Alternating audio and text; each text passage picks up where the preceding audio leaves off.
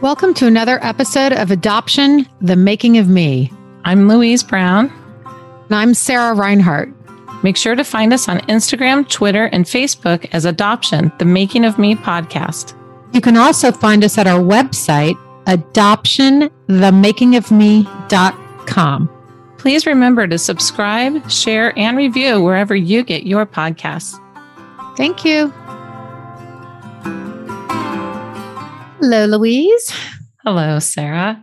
So here we are for chapter six of Journey of the Adopted Self by Betty Jean Lifton.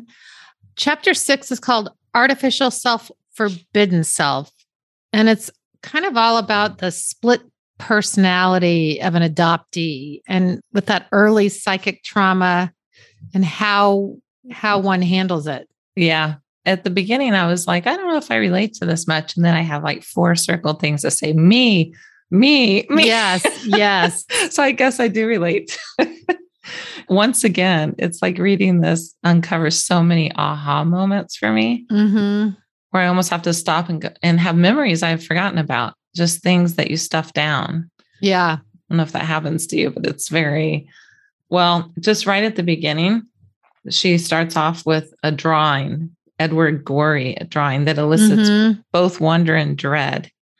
And it says, in which a boy stands on top of a ravine looking out into the distance while his teddy bear, having slipped from his grasp, falls into the abyss below. The adopted child, having perceived the terrible truth that children can be lost from their parents, is both the boy and the teddy bear mm-hmm. in the drawing. I'm going to look that drawing up. But right away, this brought up two things for me. One is I have a weird fear of heights, but besides that, it's I always, since I was young, dreamed that I was falling. And I still have these dreams. Oh, yeah. And that I'm also being stolen. Two things I've dreamed always and are two of my biggest fears. Like I'll literally be somewhere and be scared someone will whisk me off into a van, you know, which is a lot of young people, of course, when you're young. But I mean, I've had them since I can remember. And she actually tackled that in this. And I don't know. How did this beginning hit you when you started reading? Yeah, I've had falling dreams, and I think a lots of people have had those. So I didn't, I don't necessarily equate that to my adoption. But what got to me was just there's already the wounds, but yet then there's a third, right? So the mm-hmm. birth and then being adopted. The third trauma is the secrecy that disconnects the adoptee from their history and their parentage. And that I really yeah, I have it right there. Yeah. Trauma secrecy. yes. There was a lot in the chapter that well, she gets into the two selves, right? So yes. The divided she, and the and the artificial. Yeah. So when she starts with the divided self, I thought, was I like that? I started to review. Was I this child who like thought one thing and then you suppress another? And I think I really did actually. Mm-hmm. Because she even mentions, you know, I had a really good relationship with my parents, obviously. And so you get that guilt thing like, should I evaluate this? Like, I love them. They're so she says, even in the best of situations, you have it, it's in mm-hmm. there. And then I kind of feel like I'm, I have permission to look at that. And the part where she says that you push something down, like you're this bad kid or a good kid, I used to feel really bad inside and guilty all oh, the time. Too. And then the self loathing that came from yeah.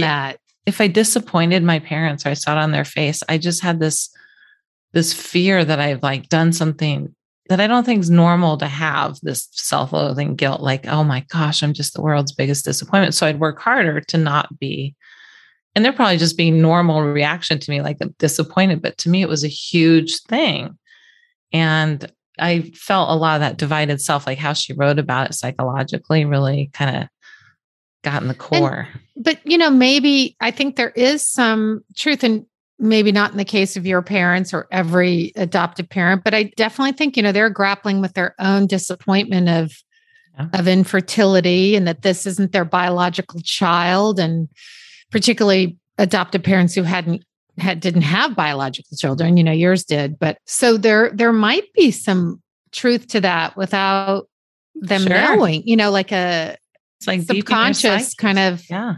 feeling of you're not really mine.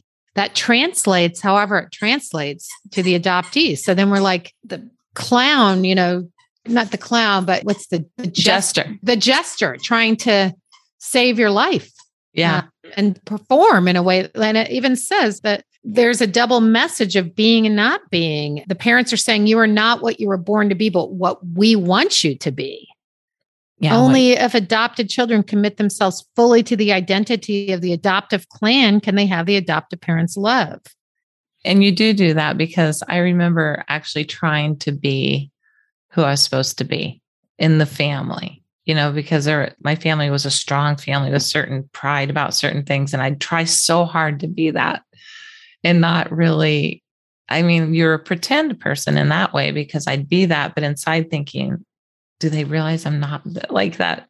Now I can say it with words, but back then I didn't know what it, the problem was, but I felt isolated from that. And it's very interesting because psychologically, this just is what it is. I mean, the baby leaving the birth. Well, it even says, yeah, they are too young to articulate what is going on inside of them, but adult adoptees looking back in sorrow as much as in anger understand what they did to survive. And here again, we talk about this often, but the child forced to give up the real self cannot develop feelings of belonging. There's instead a feeling of basic anxiety of being isolated and helpless, which is totally how I've felt my whole life. And again, you know, I've said this every podcast, but you know, mine is conflated too with my mom, adoptive mom having like when they split and then yeah. stayed with my dad and there was just total loneliness and confusion and isolation and so. It makes me sad that we didn't find this till later in life. I know. To, to ponder on, you know, just I even find it now, honestly, how she says you have a hard time connecting and being real in a situation. I have a really hard time, or anger. This was a thing she brought up that if there's anger going on, so my family could be, you know, they could argue. My mom used to say they loved hard and could fight hard, you know, and they couldn't, but I that scared me both versions scared me. Being loved too much, I didn't understand like that. I was the push away, and then arguing scared me. So if there's ever any kind of disagreements or whatever, I just want to run away. And I have that now with friends, with relationships. And I work really hard to like stay in there in the uncomfortable when I'm so uncomfortable. And you and I both have that, I know. So it's like it's but i think this all stems from this from trying to just mask over anything that's going to make you vulnerable mm-hmm. and she got into the artificial self too how you create a new person really the artificial self talks to the real self like you talk to each other like did you ever have that like two different people I think so. She and she also talks a lot about fantasies. You yes. know, as you get like the ghost kingdom and fantasies. I've talked about how I would put in my transistor radio and they weren't called AirPods, but whatever they were. I forget what they're called. I know. and just zone out and fantasize that I was anywhere but where I was and wondering who I was and what wonderful world lay ahead of me. And, or in the car, I'd lean my head against the window and stare out and just constantly in a fantasy world. Yeah. And she I think also, my teachers would say stuff too, like, see, your head is in the clouds. And, yeah, your head's in the clouds. There's I recently an, did my Enneagram. I don't know. You oh, haven't done it yet. No, I'm going to. My Enneagram Enneagram says that you are who you are at birth, but my Enneagram reads so much like an adoptee. Like Oh, it does. I'm crazy to do mine. We need to we yes. should do a whole Facebook live on that. on Enneagrams. yeah. So because that'd be interesting. One thing you said that you just reminded me of because this is a long chapter. She said that sometimes the adoptee will take on this is something I did is take on role models, like a lot of role models in your life as adults that you are trying to almost find yes fit for. And I did that with I was on teams I was on and student council and teachers. I actually was like, oh my gosh, that's my childhood. Was finding these role models I would glam onto and really try to learn from and pattern off of. And it's funny you said that with teachers because I kind of was that trying to appease kid. And yet I got in a lot of trouble and was also mm. not a good kid. So it's yeah, like, I got in a lot of trouble. There was a whole example of a of an adoptee boy who was adopted into a Jewish family and he was told he was adopted and that his birth mother wasn't Jewish. You know, they converted him to Judaism. And then when it was time for his bar mitzvah, he was like, I don't want to do it they made him do it he happily went along with it and then started acting out all Terribly. over the place. And finally, his mom, then he would ask about his birth mother. Oh, we don't, we don't know anything, you know, blah, blah, blah. But then when he, they finally, his adoptive mother took it upon herself to sort of, I guess he went to therapy. He was in lots of therapy and took it upon herself to finally like investigate all Yes. this. And, and that made me think, I think I wrote it down that it was sad, but it was also kind of selfish. You should have done all this before, you know, maybe it was the time. But again, I go back to that. That adoption was about their needs, the parents' Yeah. not about that baby. Because if that kid was saying, I need to know more information, this is how I'm feeling, and you're just like, you can't have that information They kept putting because him she said she Yeah. was scared that she would lose him. it's kind of like a relationship. But, you know, if you're not honest, you might lose them, but you have to be honest. Yeah. And uh th- you know that reminded me too. I- I've talked about this before. My my dad, one area that he really he kind of got that I didn't fit sometimes, which I really appreciate. I wish he was alive so I could say, you know, I really appreciate that about you because my family back east was very. They did the debutante ball, the whole thing, and everybody came out and had a what is that called, cotillion? You know, the whole Mhm. two of my relatives were very much pushing my dad for me to have that. I spent my summers back east and they were like, oh, she, she's not a proper woman until she has this, you know, a whole thing. And I remember just being like adamantly, first of all, I have social anxiety in those kinds of situations, but I, and I didn't know what that was back then, but I was like, oh no. And I remember telling my dad, I don't want this. And he was like, that's not you. That's just not you. And you don't have to have that. And he said, do you think that's you? And I'm like, nope. And he's like, I don't either. I wasn't that girly girl. I, and he knew though that there was something he was sensing that I just maybe because he had a hard childhood. That Yeah. I was doing this to fit them. It almost makes me cry. But it's funny because I thought about that boy and I was reading it and like that really changed his life. It pushed him into a whole Yeah, and he was in how many different? They put him in like a psychiatric ward or something. Yes. Crazyville. Just because he was who he was saying this isn't me. That's literally what he was saying. Ah, I know. And then the Ghost Kingdom was interesting. I, I didn't fantasize as much as you did, but I did a lot of daydream. Yeah, maybe I did. I just didn't, I didn't, I was kind of the one she said in there that squashed down like the birth mother was, you know, how people fantasized who the birth mother was or where they're from. I more was like, didn't want to bring it up in my own head, even. I didn't want to think about it. I think about her. I did the squashing, mhm. which doesn't really work either. It comes out later, right? yeah. I, I thought this was interesting. The luck of the draw. yeah. By the age of seven, right? Which Mhm. that pivotal point when my parents got divorced, I was seven.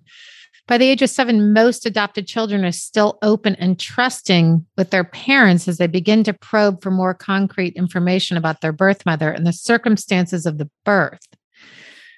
Without the luck of the draw, adopted children will find themselves with parents who use them to serve their own emotional needs. That's all that needs to be said. You know, that Yeah. whole thing with sevens, my husband's fascinated by it. Every seven years, psychologically, there's in development, it's like seven, 14, and 21 are huge shifts. And I just Mhm. thought about that, that happened to you at seven, Yeah. because that's actually a huge pivotal time as a seven year old.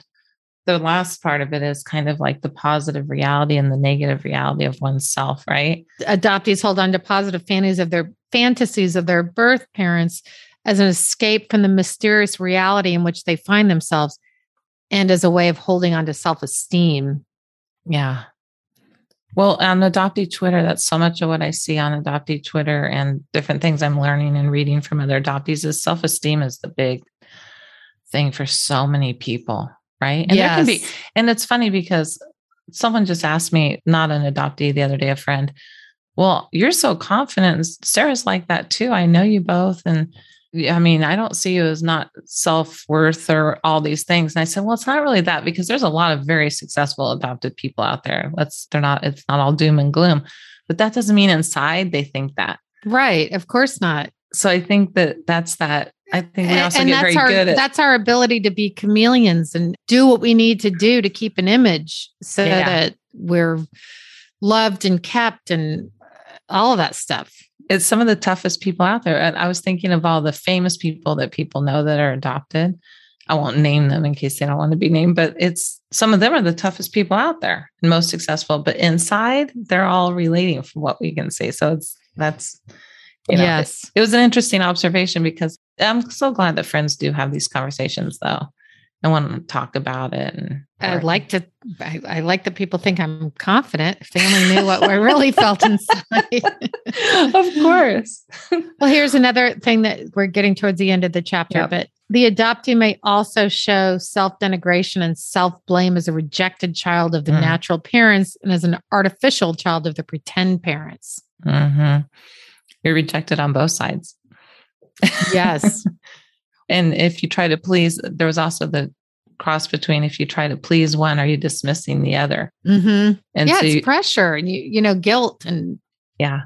One thing uh, adoptee Twitter does say a lot, which is true, is there's so much out there about adoption, but not from our point of view, and they don't want to hear our points of view. You know, yeah, we're wrap, wrapping up in a timely manner the Academy Awards, and I saw that movie Juno again. Oh, and you know, I love that movie when it came out. Well, also just because it was well written, but it struck me different this time. Me too. And I was thinking, wow, that's such a change in the short amount of time for even uh-huh. my thinking, how I think of that movie. Not that, you know, I'm not going to judge the movie and lots of Juno fans out there I dogging your movie because I I used to love it, but now I see it as a different message. No, I'm repulsed by it now. I'll, I'll be there you straight go. up like and I think, you know, the writer of that movie clearly didn't really know anybody who was adopted. She just wrote the story because she had an idea, but it wasn't. Here comes Duchess. I see her behind we have, you. we have both our dogs today making an appearance. you have to go to our YouTube channel. This is such yes. Excitement. If you're only listening to this, go to YouTube. You'll see you'll see both of them. I think Duchess is getting ready to to bark. To bark. I had one last thing I wanted to, yep. to that I highlighted Natural children who have parents, siblings, and other blood related relatives are grounded in a reality from which they can spin their images. But adoptees do not feel grounded or connected by any such reality. Much of their imagery is not centered on the adoptive family in which they live as they belong, but rather in fantasy and imagination. And that's what I kind of want people, if anyone's listening who's not an adoptee mm-hmm. because I will have these conversations with people and they say, Well, I feel those abandonment issues too. And I feel this and that. But there it is. That wraps up yeah the major difference between yeah. kept people and not kept people. Yeah. That is just what our thing is about. yes. Because everybody's going to have feelings going along, but I think that does sum it up. I like that. Yes. Well, well, we have a really, really, really, great guest today it's just, yeah, you, well, you'll see. Yeah, we'll see. We'll talk to her soon. Yes. Bye. Bye. Have you ever thought about starting your own podcast? Louise and I talked about it for months, and we were intimidated until we heard about Buzzsprout. Buzzsprout is hands down the best way to launch, promote, and track your podcast. Your show can be online and listed in all the major podcast directories like Apple, Spotify, Google, and more. Podcasting isn't hard. Believe me, if Louise and I could figure it out, anyone can. We got a mic, some headphones, parked ourselves in our closets, and that was it. Buzzsprout did the rest. You get a great looking podcast website, and you can track all of your analytics to see how your podcast is doing. So if you follow the link in our show notes, it lets Buzzsprout know we sent you, and you get a $20 Amazon gift card if you sign up for a paid plan. And bonus, you help support our show. Hi, I'm just going to break in here. As a friend of the podcast and a fellow Patreon, I want to join Louise and Sarah in thanking everyone who has reached out frankly, I've been astounded at the number of listeners from across the world who have shared their unique stories with our podcasters. I believe in the healing power of stories. As a Patreon, I've found such pleasure in supporting the podcast and in seeing how adoptees find their people. I know how much Louise and Sarah are moved by each Patreon support. Their immediate goal is to be able to air the podcast weekly rather than biweekly. Eventually, they would like to advocate for more effective ways of adopting children. If you would like to support this important work, either once or in an ongoing way, simply go to patreon.com. Then in the search bar, type adoption colon the making of me. Thank you all, each in your own way, for bringing us together. And now let's rejoin our hosts. Good morning. We're here for another interview, and we're very excited about this guest. We actually found her on TikTok, where she has a large following and just is very open about adoption and foster care and her journey. And we'd like to introduce Michaela. Hi, thank you guys for having me. Thank Thanks you. so much for being here. Really nice to meet you. Yeah, it's been nice meeting you guys too, virtually. yeah, virtually. Seems yeah, to be the ways of the world now. The ways of the world. And we've enjoyed just your TikToks and your story. So why don't you start? Okay. So sometimes I'm like, where do I start? Okay. So I was actually born in jail, which is why I was telling you guys before we started the interview that I was in Jefferson City when I was born. That was why my mom was incarcerated. And I don't know if I'm getting the story correct, but from what I believe I was told, like everyone's telling me different things. Her like cellmate had someone to pick up her daughter. So it was a women's prison. She was also in the same cell as someone else who was pregnant. And someone was coming to pick up her cellmate's baby until she could get out of prison, obviously. And apparently my mom was like, ah, I don't know who's gonna watch watch my like who's gonna take my baby. And the her cellmate was like, My sister will take her. So her sister came and got me and she raised me the first few years of my life. I don't with, know. With the other baby? No, I don't think she took the other baby. So I'm very confused about the whole situation. I was like, why didn't your sister take your baby? I don't know. I don't really quite understand it, but that is what I was told happened. And so that's how I ended up with Connie. I don't know if you guys saw that segment of stories on my TikTok. Yeah. No, um, just tell everybody, like, you know, it's the first time people are hearing your story. So mm-hmm. Yeah. So Connie was the first person I like knew as my family. She I saw my mom off and on throughout my childhood. My siblings were with my grandparents. So I saw my siblings as well. I knew my real family. I knew their names. I knew everything about them. However, my grandparents were older. My grandma was not doing well with diabetes and so another child was a lot to take on, which is why I was with Connie instead of with my grandparents. They already had three of my mother's children. However, a situation happened in Connie's home. Her husband, I'm like not sure how much I should share of this. Her husband did something he shouldn't have to her daughter. Mm. So that's all I'm going to say because I don't know who's going to see this, but that ended up in a situation where I had to be removed from the home. And they were the only family I knew. So I apparently told Connie before I left them, I will do whatever it takes to make it back to you guys. And she didn't tell me that until I was 23 years old. So mm. that's a big piece of this puzzle because I think that that was like a mentally just damaging part of something that happened to me. And it set the precedent for how I acted for years and years to come. And I never understood why I acted the way I did. But yeah, I developed behavioral issues basically, thinking it would make me get returned to my family. How old were you at this point? I think I was four or five. Okay. Yeah. So from there, I got sent to my aunt. My sisters told me that since my grandparents couldn't take me, they just wanted to keep me in the family. They were going to put me in foster care. And my grandma was like, well, like, wait, if I, what happens if I can like find someone in the family who takes her? So my aunt took me. She lives in Atlanta. So I said I was born and raised in St. Louis. I did do a brief stint in Atlanta. However, behavioral issues, my aunt couldn't handle them.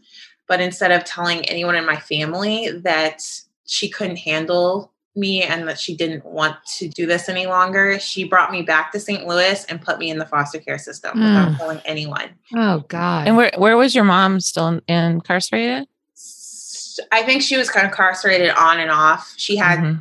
two more children after me, so that's why. And I I knew that there was other kids and. I knew my sister, like, I remember my sisters all being together, and I was like, why did I get separated? What happened? And that's, they told me, like, later on that my aunt did that and that they couldn't find me because after they put me in foster, she didn't tell them that, that she did that. So it was like years later, they're like, where's, where's Kayla? Where's Kayla? And then she finally admitted that she brought me back to St. Louis. Mm. And this is your mom, your mother's sister? I believe so. Okay. Yeah, and she had the, she had the power to do that. And that's why I'm wondering now because I see now doing my own research into like all the stories of when the system failed kids. Like, why couldn't this person take a white? There's so much. Was it yellow tape, red tape? Mm-hmm, red tape, yeah. Around yeah. what you can and can't do. So I'm very confused on how a lot of this happened. But this is what I'm being told, and I, I mean, I have to take everyone's word for it because I have my memory isn't the best yeah, I mean, trauma will help erase your memory yeah. for sure. I have the same issue. What year was this? Like the so 90s? This should have been around like 1999, okay. 1998, 99. So after I came back to St. Louis, I'm not, I think I went to maybe one or two foster homes, maybe like emergency care, something like that. But then I quickly was put in custody with a family that adopted me. Oh, so Connie never adopted you? No, she wanted to, but she never got to. Okay. And did Connie know where you were at this point or no? I don't think she knew. Mm-hmm. Uh, and I can explain that later why, like, I'm pretty sure she, she didn't know. But yeah, I get, and I'm sorry if this is like really confusing. I didn't, I tried to like write down the timeline. I'm like, this is hazy. you, you can do what you can do. So this other family actually adopts you and you yes. are now at this age six or so yeah, i'm like five or six because i remember okay. starting first grade with this family okay i did kindergarten while i was in atlanta i started first grade so that helps me kind of remember the timeline so at this point i was in webster groves where like kind of close where i'm to where i am now mm-hmm. i i love the family but i guess i still had the behavioral issues and the mother had mental issues as well. From what I can understand now, is maybe like a multiple personality disorder. Oh, she bought toys for children that were in her head. So I would see all these toys and I would ask if I could play with them. She's like, no, no, no, like that's for, and would tell me like some name that a kid I never heard before. Was this a white family? Mm-hmm. And were um, you their only child at this point? They had two other children, which I think one of them might have been biological and the other one was adopted. If not, they were both adopted. And they were older than you? Mm-hmm. They were like teens. Okay. The father was older and then the mother had mental issues. And I just think I was too much for them that they didn't really realize what they were taking on when they adopted me. So I just remember a meeting one day that I was a part of for whatever reason I didn't understand what the meeting was. And I was like, why are my caseworkers here? And they were just sitting down talking about how they could not take care of me anymore. And I, like, I was a, really young, but I knew what was happening. Like, I knew, I'm like, in front of you, they're saying this. Yeah. I was like, I'm about to, I'm about to get uprooted again. Like, I, I mm. have to leave. And so that was heartbreaking, heartbreaking. And it must have been really scary and Oh, terrifying. And mm. I mean, I don't really know how I handled it at first. I remember there was a blanket that they gave me. I had this like Winnie the Pooh blanket with them. It was like my security blanket. And I tried to take it everywhere with me. And I just remember it being in like a trash bag. Sorry, I'm going to cry. Mm. It was in a trash bag. My stuff was always in trash bags. Oh my God. Going place to place. And I was always like, where's my blanket? Where's my blanket? And I it got lost eventually, and I was so sad because like that was all I had from them, like my my new family. So I went into foster care after that again, and then I was just like home to home to home. Eventually, mm-hmm. I went to a children's home. Hated it. Yeah. A girl ran away one day, and I was like, I wish I could run away too. But I was too scared because I was like, where would I go? What would I eat? I remember in some of the homes, I was literally eating food out of trash cans because I was starving. Like one of the homes, she didn't feed us. That's why, I like, when people are like, foster care is always an option, I'm like, you don't know no, what's going on. No. Sorry, you don't no, know what's going on in some of those homes. Like one of the homes, her punishment was, and I don't even remember what we did. There was a few other kids. She would lock us in a room. The doorknob wasn't on, so we couldn't get out We did have a few toys. There was no actual bed though. There was like cots. There was like a little toy cup that I would literally spit in. I mean, like I can't believe I'm sharing this. I would spit in it and drink it because I was so thirsty. Oh, oh God, oh, Michaela. And then I don't know how I figured out how to get out, but when I I got out and I just remember eating food from a trash can, there was like a stale piece of bread that I was eating, and it tasted disgusting. And like now to this day, like I'll eat something and it like brings back that like memory taste of that. Yeah, it's it's like little things like that that literally bring me to my knees on a daily basis because I'm like I'm a well-adjusted adult now. I should be past these things, but I don't know that you'll. I don't. Yeah, I don't. No. I, I can't imagine. yeah, some of these things like stick with you. So then I had another home I went to. Like these are two of the worst that I can remember. I was older at this point, probably nine. She was so violent. Like the littlest things could set her off. Where I was being hit all the time. Why did they move you randomly from home to home? Did they find out of, about the other home or? Yeah, it would be the home couldn't take care of me anymore. They would remove me the home because I I hope that someone finally realized what was going on in that other home that I told you about.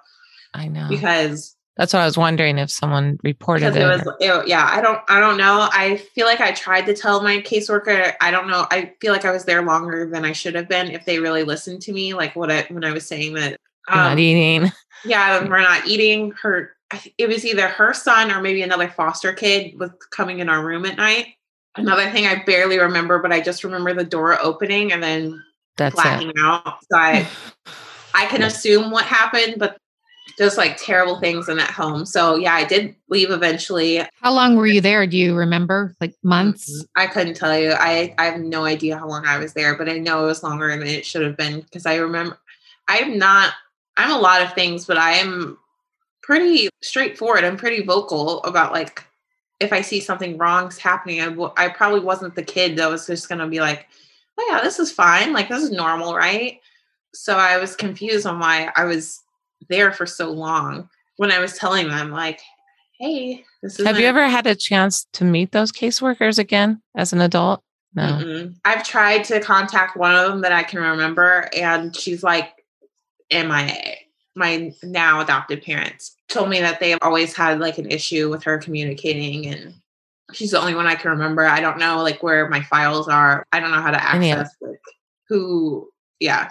I, I bet there's resources out there somehow. I'd love yeah. to help you with that if I could somehow. And maybe yes. maybe someone hearing this will know I something so. that could help you. Yeah. And yeah. this wasn't that long ago. You know, no. these harrowing stories have been around. You kind of think, oh, things are modern and people communicate, but but the fact that this was 20 years ago and it's still going on. It is. Right. The, the system is so beyond broken and mm-hmm. it needs such repair. And I hear about stories far worse than mine every day. And I just wonder how the system is failing this hard, failing these kids and all the evidence can be there. But like I said, there's all this tape around what mm-hmm. you can yeah. do. But I was like, we need to get kids out mm-hmm. while you have a chance. The next family I was telling you about, it was like one of the times where I was like, I'm so lucky the system did do its job. She was just like I said, she was very violent and sorry if you guys hear my kids. No, that's okay. it's, it's a nice sound. It's joyful to hear your child. yeah. So just I remember being backed into corners, just like her with a belt all the ah. time. Uh, Littlest things could set her off. I'm not saying I was an angel by any means, but I just know I didn't deserve that. No, no. And I was coming to day camp. I went to a YMCA day camp at the time.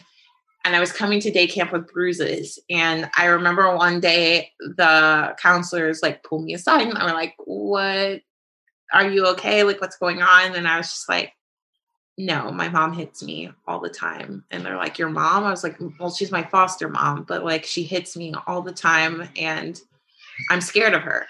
They called the police and Good I don't know was that day. The next day, I just remember two police cars and a caseworker coming to pick me up from day camp. Good for them. And they picked, they got my stuff and got me out of there. And I was like, thank you. It takes adults to notice and to care and to follow yeah. through.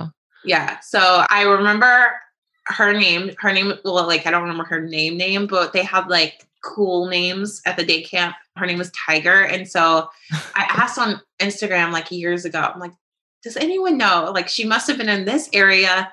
She worked at this day camp. Do we know who she is? Because I just want to tell her thank you because she might have saved my life. Yeah.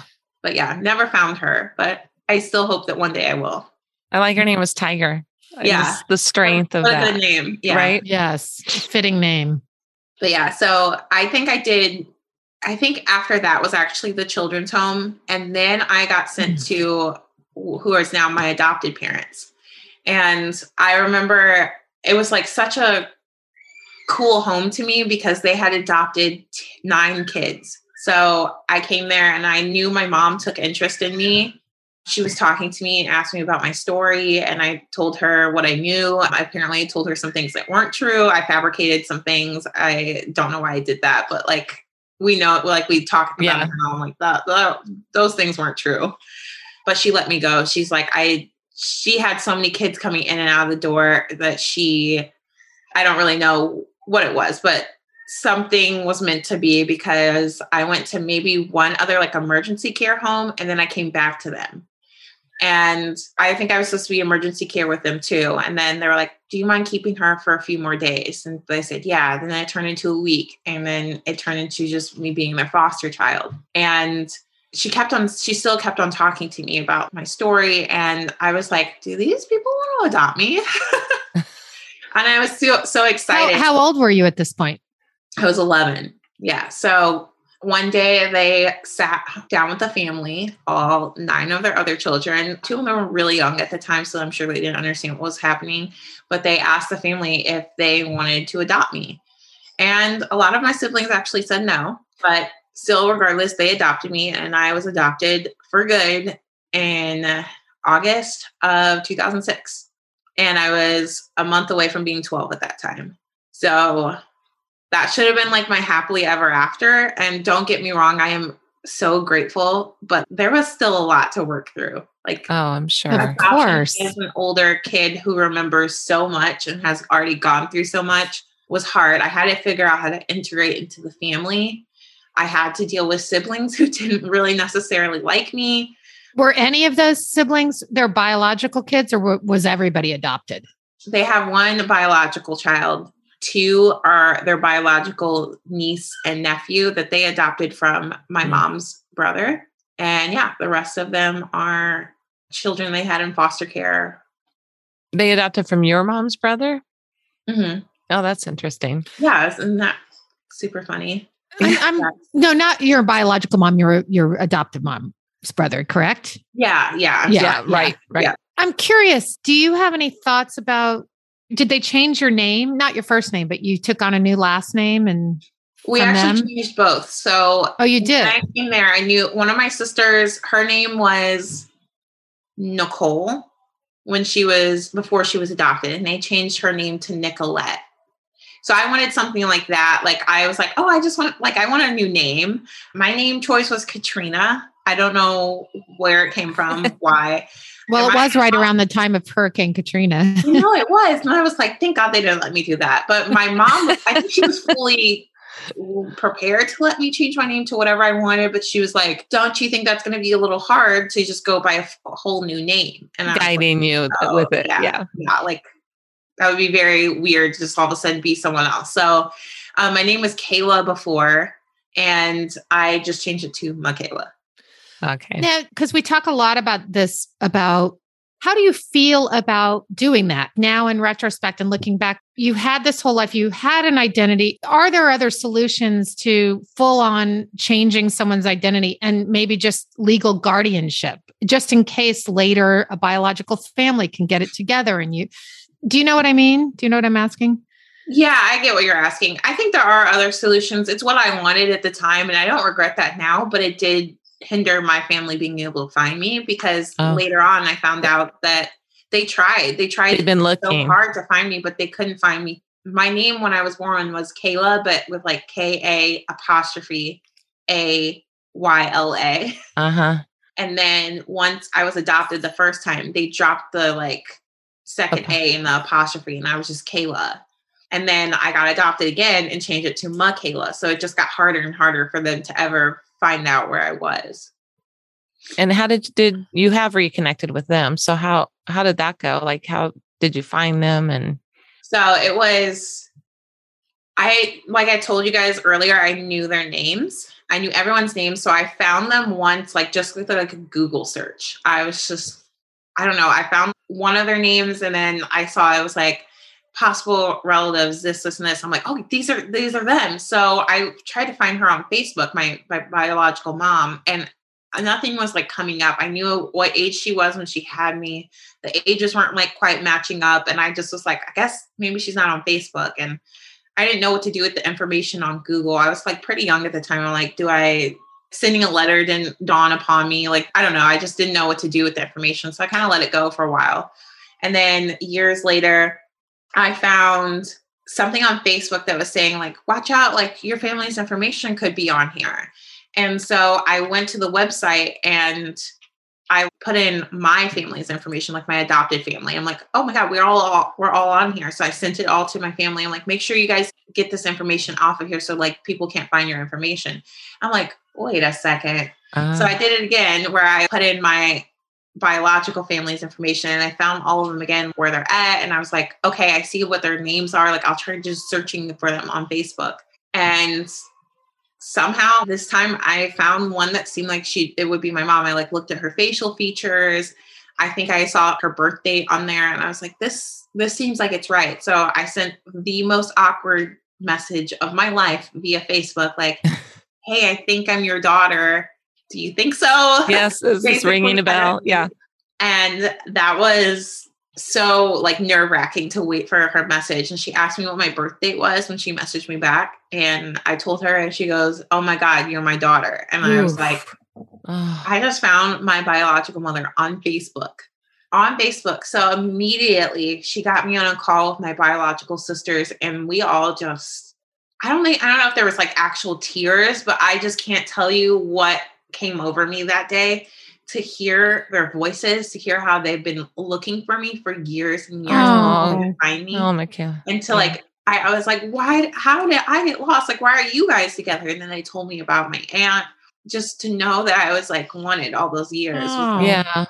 Cause I was like, I thought like maybe no one cared about me, or I was like the ugly duckling sibling. I don't know. You know, been, like you just they've been looking to wonder. You don't mm. know what the situation is, but they had been looking the entire time. And so we we tried to pick up where we left off with that 20 years of difference between me and this family. Like I haven't been able to figure out how to integrate with them. So I don't really talk to them anymore, but like to know that they're here is nice. Yeah.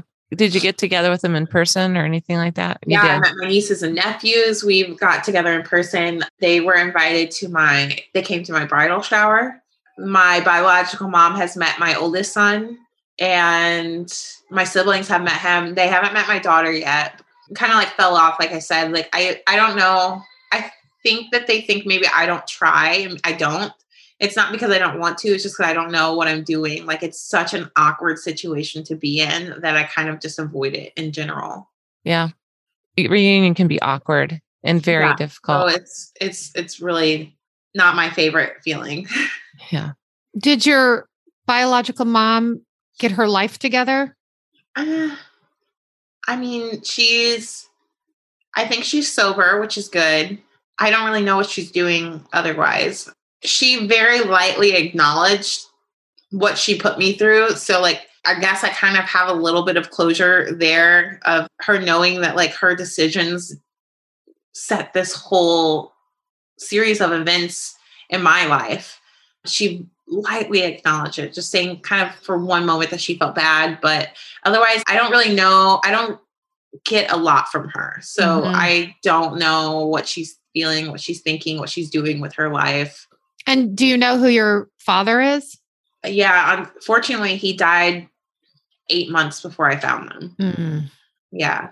So that was another situation because there was no father on my birth certificate. I was like, who is my father? And my mom, my biological mom, actually married my father. So she had she had children. She had six children, all had different fathers, but she married my father. And I found out like he had been looking for me too. He tried so hard. After my mom was incarcerated, he was in the military at the time. So he was gone. And then he found out that she had had a baby and he's like, Where is she? And he and had been looking as well. He had been looking as well. And my sister told it was the one who told me that she's like, I think I think our mom was a little embarrassed because she didn't even know where you were at. And she had no answers for him. So yeah, that was really sad. He died never knowing where I was, mm. but I got connected with his kids too. So now I know my siblings on his side as well. Oh. And were you their only child together? Mm-hmm.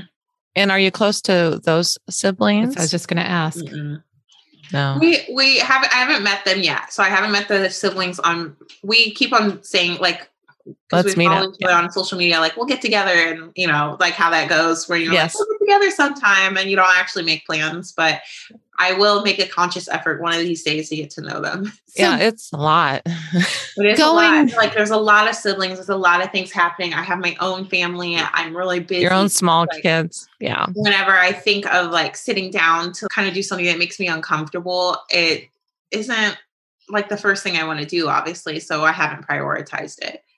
So going back to you get adopted into the family and did that turn out to be a good experience i will say that i think i'm very grateful for it because i don't want to know what it would have been like to age out of the foster care mm. system mm.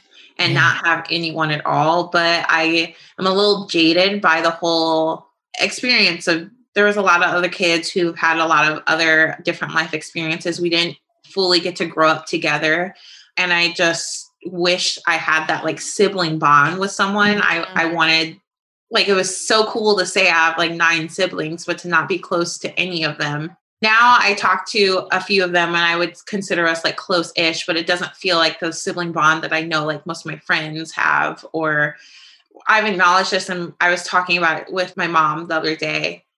She was also really broken when she decided to have this many kids and you know the hurt people hurt people kind of right, right right yeah she hurt me a lot growing up just so many things that she said so many things that she did and she, i know now she was doing her best so i've made peace with that and i've accepted it and i have tried to move away from saying forgiveness because forgiveness kind of puts you above someone so acceptance is like the the yeah. best thing that i can do is say like i accept what happened and i accept that she apologized to me and I accept that she did her best in that moment because like now I'm a mother, I understand. There's days where I'm not perfect and I think about is my kid going to look back on this and be like she was doing this all the time and that traumatized me. So I try to give my mom the same grace that I hope my children give me. And just but, her her apology is is large, I'm sure for you. Very large because like I was mm, that was something we really struggled with growing up is like, you know, I feel like that generation didn't apologize. I apologize to my kid all the time. Yeah. I did something the other day and I was like, I shouldn't have done that. I am so, so sorry. He's two. He doesn't care. He's like, whatever. But at least if I start that habit now, I yeah. will hopefully it become natural to me to always apologize to him when I'm doing something wrong. But apologies weren't a thing. And I just think there were so many things growing up that like after foster care and all those things that I needed just a safe space. And I don't feel like my family was always that safe space. Mm-hmm. Yeah. I mean, yeah, it takes a, a long time. You had 12 years not knowing them. And yeah, there's so much. And how did you become who you are now? I mean, uh, clearly you have resilience and strength. What happened? You turn 18. What was your life path? How did you end up with two kids? And are you are you married? And did it, it, do you find being close to someone easy or difficult? I am married, and that was probably the biggest hindrance for me getting married. Is I had no clue how to allow myself to be not loved, but because I I think being loved was fine. It was a little uncomfortable. I was like, oh my god, but it was like the affection. The when you're in foster care, no one feels very comfortable being close to you and like kisses you good night. No one's you know, reading you bedtime stories. And then once I was adopted, I was 12. And this is another thing me and my mom talked about. She didn't know how to be affectionate to me. She's like, it was awkward. It's easier when you're a kid. A little kid. Yeah. Yeah, a little kid. But I didn't know what to do. And I, again, another thing I'm accepting that that would be awkward. I don't know if I would have done a better job if I was in the same position, but she didn't show me affection. And so I struggled with it. So my husband now, he grew up with a wonderful mother. Like my mother in law is an angel sent from heaven. uh-huh. So he grew up with a very, his parents are divorced, but a very normal childhood otherwise with a really loving mother. So that was his love, that's his attachment style. Like he is very affectionate and I, I almost broke up with him because of it. I was like, I don't think I can do this. But I just kind of communicated with him constantly and told him what I was thinking, what I was feeling, my history, why what I needed from him. And he respected my boundaries. And so I slowly got to kind of learn what a relationship should be like. And yeah, now we have two kids. I have a two and a half year old and a six month old. And I think that my decision to have children was a little bit selfish because I wanted to, you know, right the wrongs or be the parent. I never or have that connection too with somebody. Though. Yeah, I always wanted to be a parent. Yeah. Period. But also just thinking about like this was my opportunity to give someone like what I didn't have. Now I'm like, oh, okay, like that makes a lot of sense. But I don't find it hard to be affectionate towards them. Obviously, they are babies, little kids, but I just knew before having them that I had to deep dive into some of the things that were happening. Like next door to us, there is a family that I'm pretty sure is a foster family. And I saw a caseworker come to their house and I started crying. I started mm. crying. Just seeing it. Come to their yep. house. I started crying. And it was just little things like that that made me realize like maybe I'm not as well adjusted as I thought. So I it takes years and years and years and you still years. won't be yeah, and I haven't gone to yeah. therapy again. I went to therapy a lot as a kid, so that I guess that's why I've been kind of I didn't want to go again as an adult, but oddly enough, TikTok is what helped me. Like there's so many therapists on there, people who know things about trauma who helped me realize where my trauma was rooting from and how I could cope with it. And how to move forward to make sure that I'm not passing these things on to my children, the breaking generational curses, basically. Yeah. Yes. Yes. So I will I will attribute a lot of who I am today to TikTok or Instagram too, because I feel like I follow like a lot of like psychologists, therapists, and stuff like that on there too. And I read these things and I just soak up all the information to kind of try to make me a better person without going to therapy. But I'm I'm not against therapy at all. I'm just against the price of it. Isn't it amazing to the social media connections we can have? I mean, just even how we met you the same way. Yeah, it's it's it's incredible, and, and I've met a wide variety of like amazing people through it, and the things we have access to, the information, yeah, the, the resources. It's all it's incredible. I love. I think social media gets a bad rap, and rightfully so in some regards, but you can use it for good. Yeah. Definitely. I think your your story is definitely going to touch people. Wow. I mean, it's just and and your strength and inner beauty and I just yeah. I mean, yeah. really oh, I I just can't what you've been through and where you have come and where where you are and you have a you're in a marriage with kids. I mean, it's like you've beaten the odds. You really, yeah, really have. I did not think I was going to end up here. There was lots of nights where I sat there and I was like, I am always going to be alone. Like it's always just going to be me. And I had such bad abandonment issues, yeah. mm-hmm. and they're still here. That's why I think I feel so sad whenever I I have an event. My family wasn't involved with a lot of the stuff, like our marriage, our baby showers, our this, that, the other thing. Like I remember the sprinkle for my daughter. No one person in my family sh- showed up, and I started crying. And I was like, "Why am I crying over this?" Like I kind of knew they weren't going to come, and I think that I realized it was like the old womb of feeling always abandoned is yeah. what's opened back up. So yeah, like the abandonment issues might always be there, but I just get by by like learning when I can about myself and about others and educating others and knowing that despite everything i built something for myself and i'm doing my like the best job that i can yeah you know maintain healthier relationships now and you're close to your husband's family? Yeah, that's what I was going to ask. Mm-hmm. The community. Yeah. Good. That's yeah. that's great. Oh, Michaela, this has been amazing. Yeah, I'm sorry. I hope I hope I didn't talk too long. Oh, my God, gosh, not at no, all. I'm like- I I just feel like I'm I just- ramble when I tell the story because I don't know where the story is going. So It time. actually, it actually was really well told and put together. I'm very really, touched. really, really moving. hmm Very Thank you. moving. And I hope anybody listening can help find Tiger and some of your caseworkers and really be Tiger. yeah. really be great. I mean, it's putting together the pieces of your life, solving that puzzle. Yeah. Yeah. That's what's the most wild thing to me about being adopted is how everything is such a puzzle. Like, Mhm. you know, people, my friends, like they know everything. They they know what happened Yeah. in their childhood. They know this person, they know that person, they have someone to tell them. But for me and lots of people like me, everything's a puzzle to put together and you never Mhm. really actually know what the information is. And I guess we can't have access to it if we can find like files and stuff like that. But can you imagine for most typical people to have to piece their life together by some files? No. Like, it's just crazy. Yeah, I- that's I why, just wish that's somebody- why adoptees yeah. are such good investigators. yes. Yeah. And I wish somebody would hear this and and try to find your files too. It makes me so mad you don't have access. Yeah, I, this out. I'm sure I can figure it out. I haven't put a lot of energy into finding them, but But you have two, you know, you have a baby and a toddler. Like, Good luck. I wish I could hold your little baby. I've been Me dying to hold a baby.